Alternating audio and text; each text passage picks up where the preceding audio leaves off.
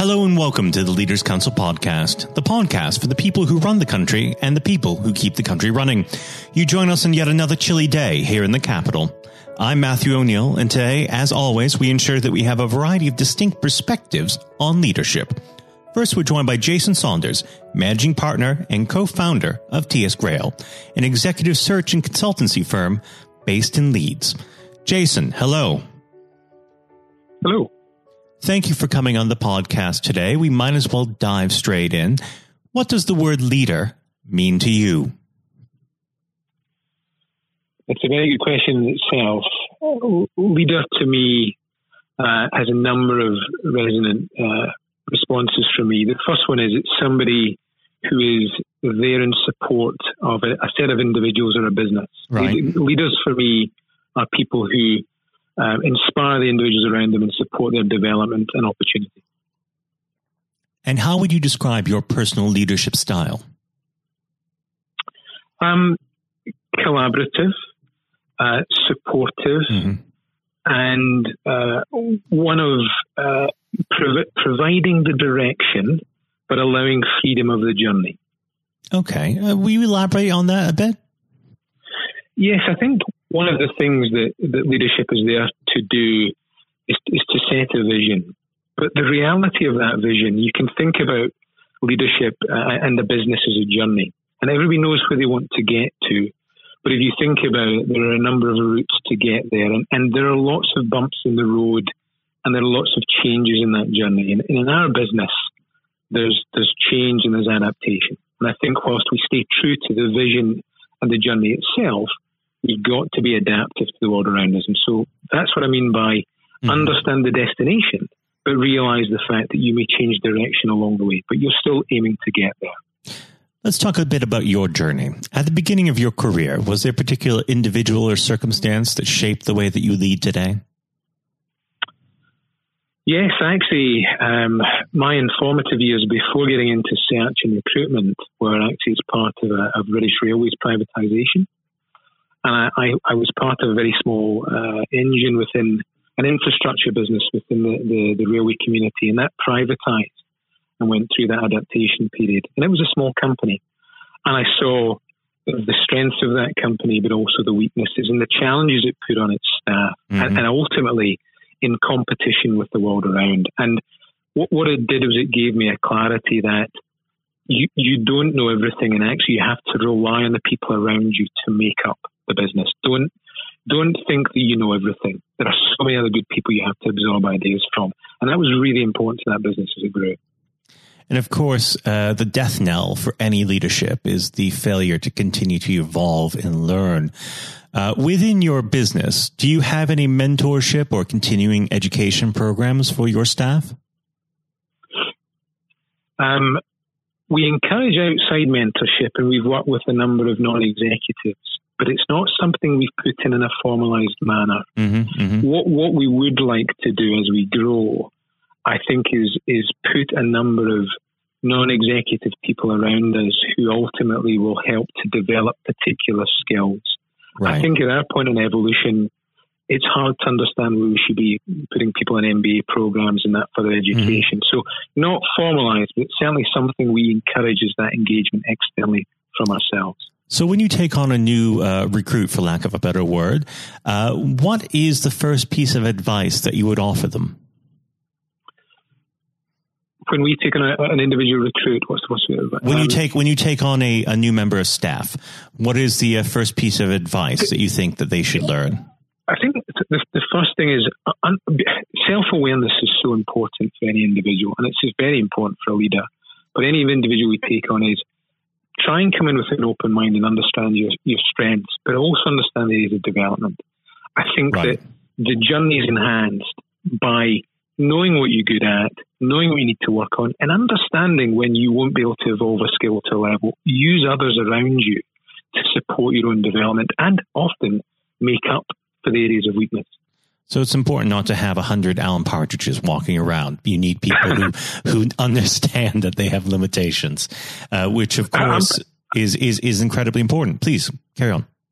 Yeah, I, I mean, I, I, think we are human, and I think if you go back to, you you know, I actually uh, resonated with the comment that Sheryl Sandberg made, the CEO of Facebook, and she said true leadership is about individuality. I think you need to be incredibly aware of the things you're good at, but don't worry about the things you're not. You can't be perfect. And going back to that, great teams and great businesses are made up of diverse skills. And if you try and hone the same type of person or clone them, it just doesn't work. You all kind of think the same, and that doesn't it doesn't create collaboration, doesn't create idea generation. And actually, conflict is healthy when growing a business, mm. as long as you all know where you want to end up. How do you handle conflict within the workplace? Um, again, going back to the fact that we're a collaborative business discussion, I think everybody should understand that they, they can express their ideas and individuality. I think as long as people understand that, but but do do it in a professional manner, then we get great. We give great support to that.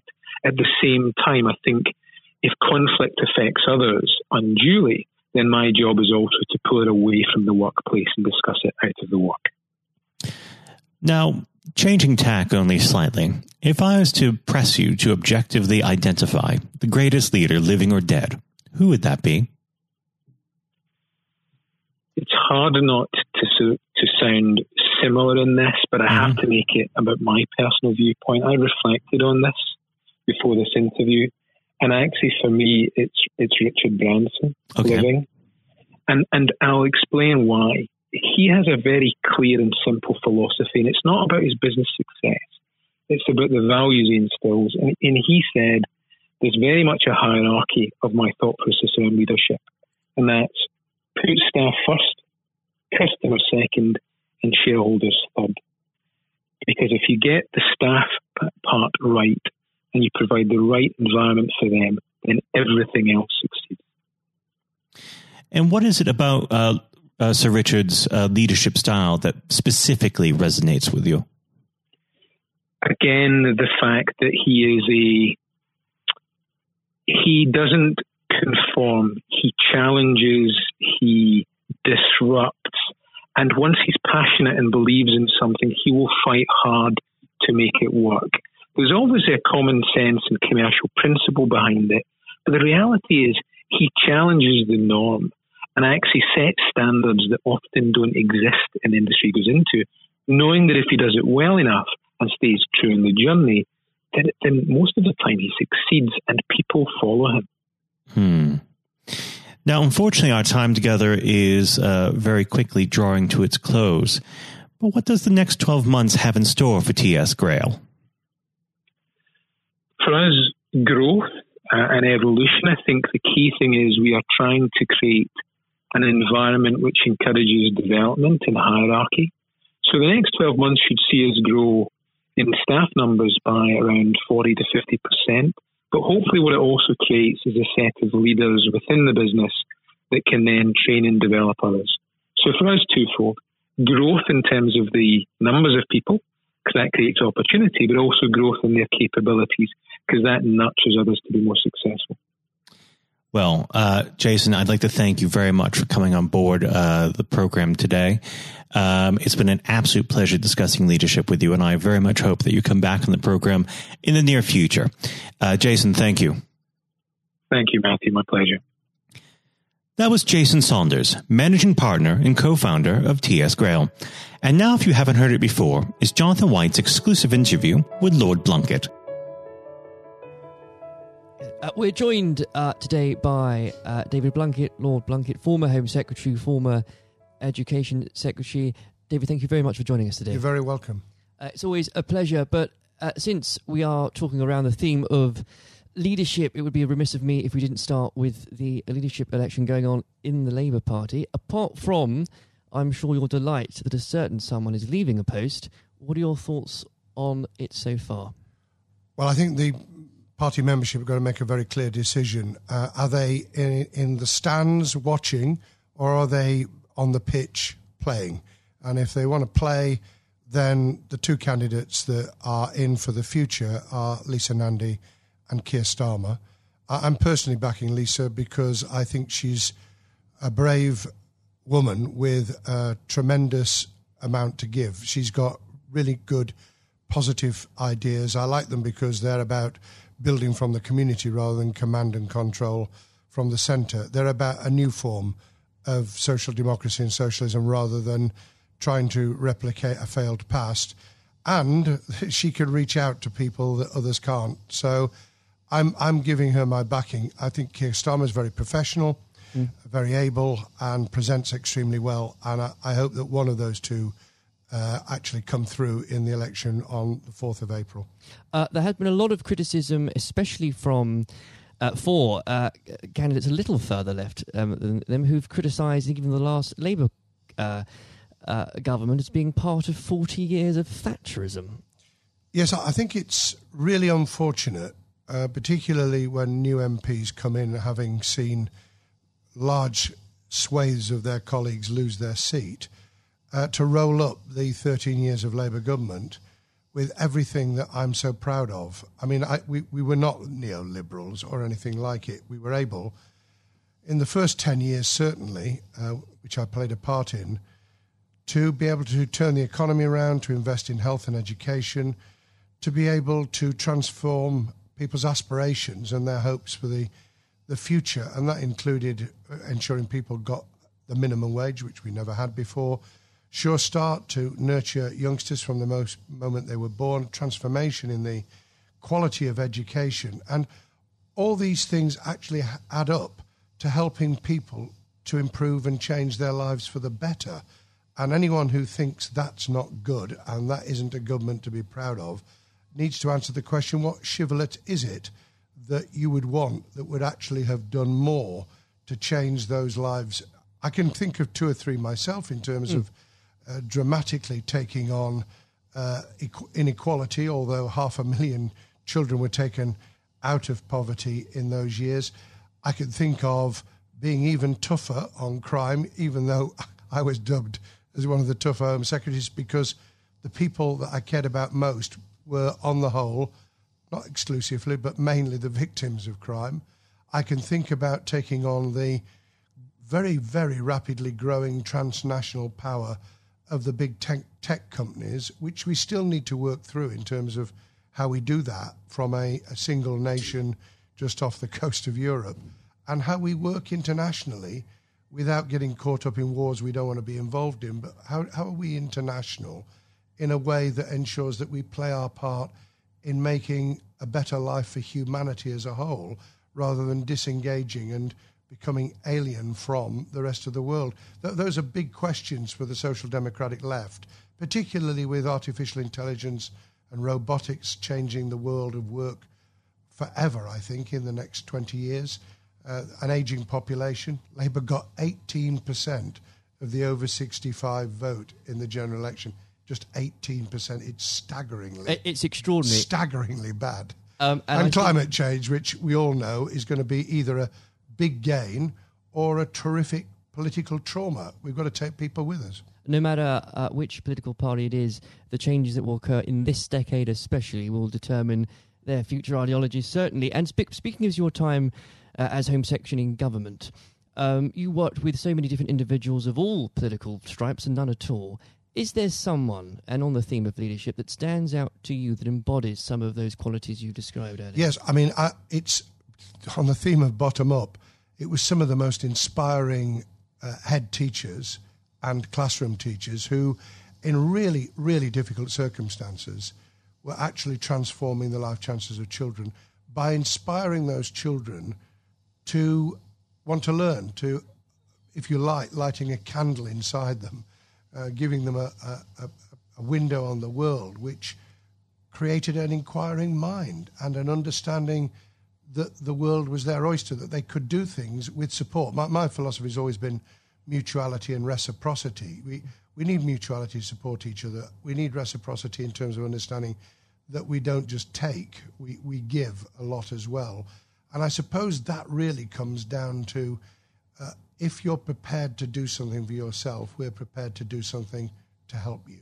And that's fundamentally in education, but it is in all sorts of walks of life as well. So you can have innovation, you can have entrepreneurship and creativity in, in business, you can have the way in which people turn things around for themselves. Small businesses have done that.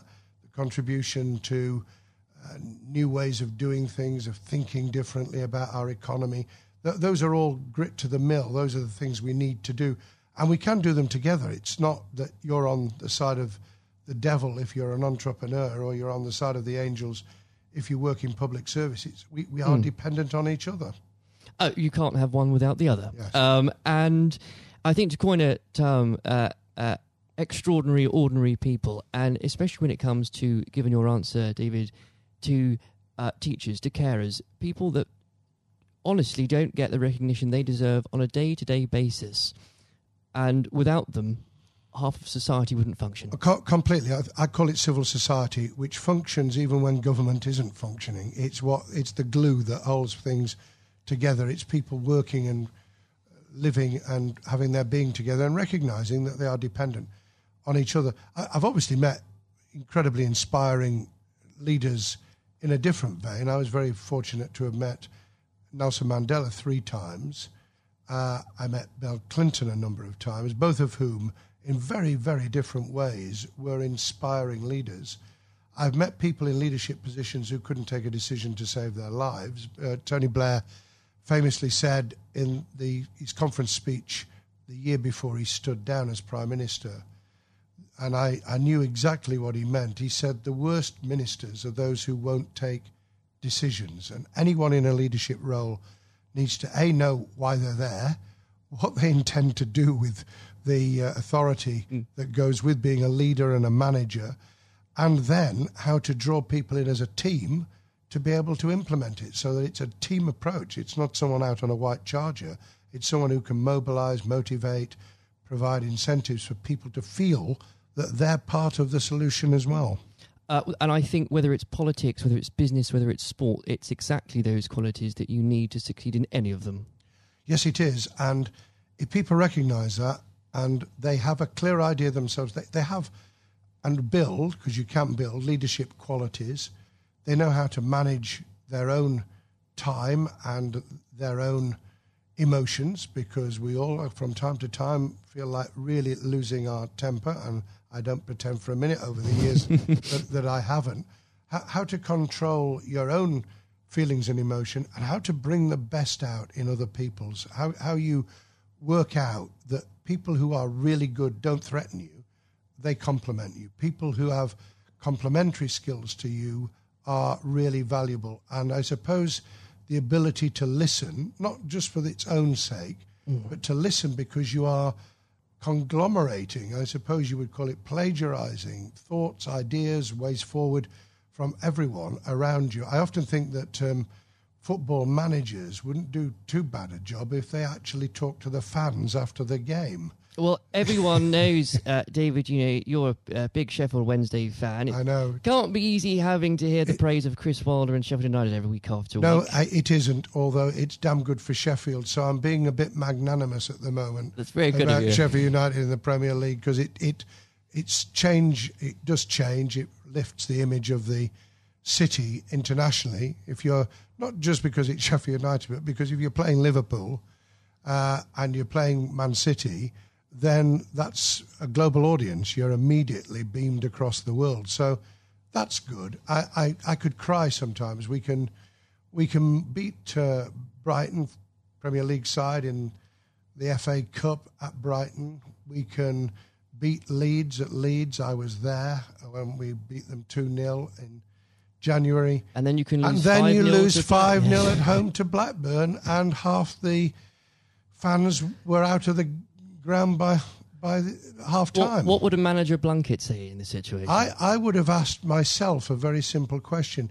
What went wrong with motivating those players so that when they came out on the field, they walked instead of ran? They didn't have any of the passion they'd had the week before at Leeds. They showed no drive and incentive to take hold of the game. What, what went wrong with the same players who'd played very well the week previously? And if you could answer that question, and there may have something may have happened. Who knows? Something during the morning before the game started, something may have gone sour.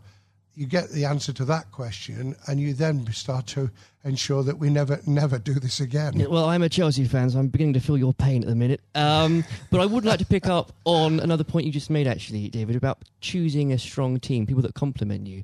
A lot of criticism that uh, Theresa May got as prime minister was that she tended not to pick, perhaps, the more ambitious, the more uh, uh, uh people, uh, uh, ministers that might well challenge her one of Boris Johnson's, for all his faults, uh, he has been said in the past, he's a man that picks people that are good at their briefs.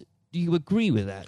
Well, I'll reserve judgment on that until I see the outcome of the reshuffle, which, as we record this podcast, has not yet happened. Mm. And I imagine I, I would be very surprised if he didn't have quite a brutal reshuffle, not just to get people in who he likes, but people who are going to be really sparky and able and clear at doing the job because you can have all the best ideas in the world.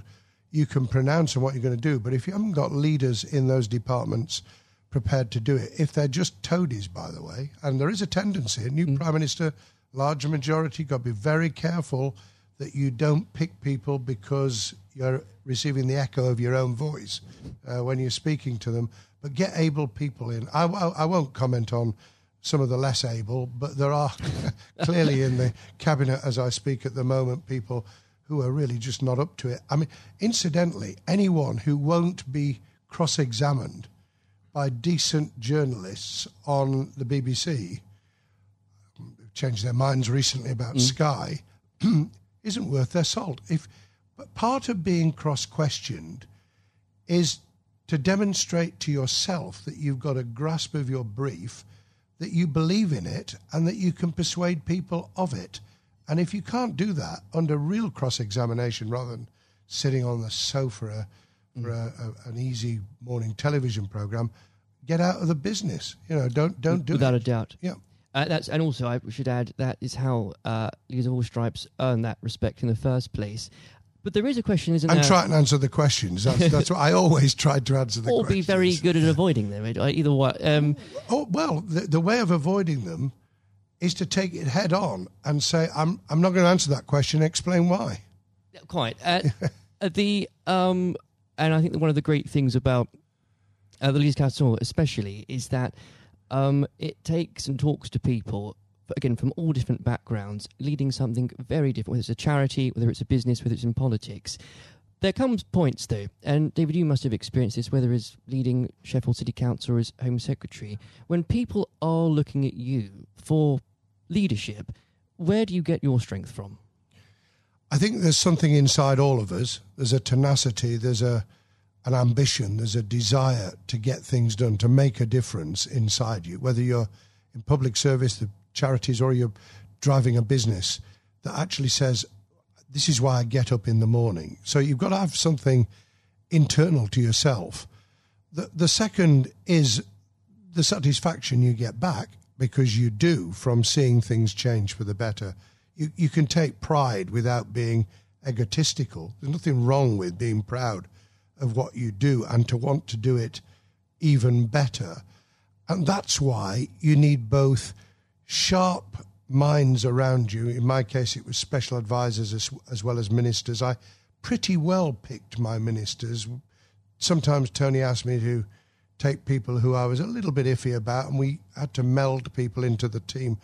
I was able to pick all my own special advisors, and that really did make a difference. Mm. But in, in the end, you've got to like what you're doing. I mean, the, the, the people who are un, unhappy in their skin, they, they it's very difficult to perform if you're in the wrong business or in the wrong department of a business or if you're really hating teaching or in politics. You you're just in the wrong department. I was very lucky because education and employment were my first loves in terms of what i wanted to do and i got the job for 4 years.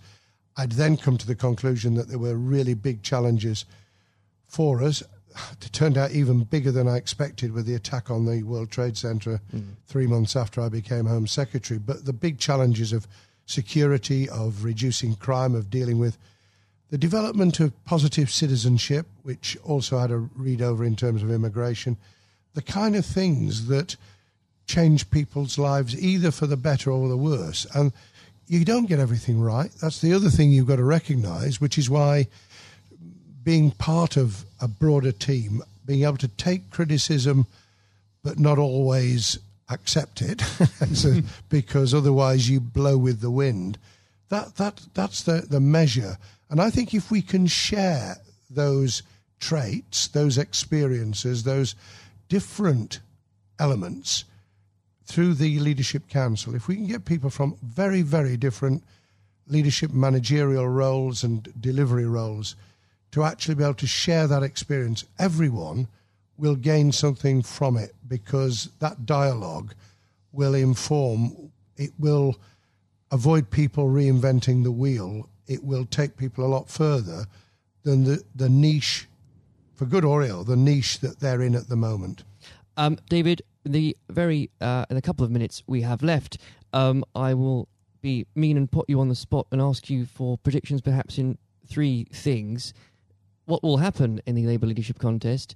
How will the next few months go for the government after Brexit? Uh, well, after we leave the European Union on the 31st of January, and where will Sheffield Wednesday finish in the league? Lord above, I'm not. I'm not sure which is the most difficult of those questions. I, have already in, indicated where my support is for the the Labour leadership. If we take it at the end of January 2020, Keir Starmer has clearly got a got off to a very very um, strong start. I think, however, it will be very much down to who can reach those parts of the Labour Party membership that came in on the back of Jeremy Corbyn's election in 2015 to that post, who can be persuaded that what they want to see and the change, the big changes they'd like to enact can only be brought about in any form if we win and we win back the people, the tragic loss of people on our side uh, mm. in December 2019, and, and that that's got to be Lisa Nandy or, or Keir. On on the, um, the the next few months, I think that the government will probably do quite well. I I, I think that there are real dangers ahead in just having 11 months to negotiate trade deals, especially with bellicose pronouncements about we're not going to have alignment, as though alignment in itself is a bad thing when some of it will be very good. So I think there are dangers, but I think there's quite a bit of momentum going with the government at the moment, and that will be reflected in relationships, in doing deals in Europe, and facing outwards to the rest of the world. Sheffield Wednesday, God help me. I mean, you know, how is it that two of the things that are most important to me, other than my f- family and loved ones, is football and, and politics? I think Sheffield Wednesday will be hard pressed now to get into the playoffs. If we do, I think we could pull it off, but I am really reluctant. And I think on that prediction, your reputation will be judged. Lord Blunkett, thank you very much for joining us God today. God bless you, Jonathan. This has been the Leaders Council podcast. Thank you for celebrating excellence in leadership with us. I have been your host, Matthew O'Neill. Until next time, goodbye. Thank you for listening to our podcast. The views expressed within the podcast do not reflect the views of the Leaders Council of Great Britain and Northern Ireland, its parent company, or subsidiaries, members of staff, other guests, or any other person therein associated.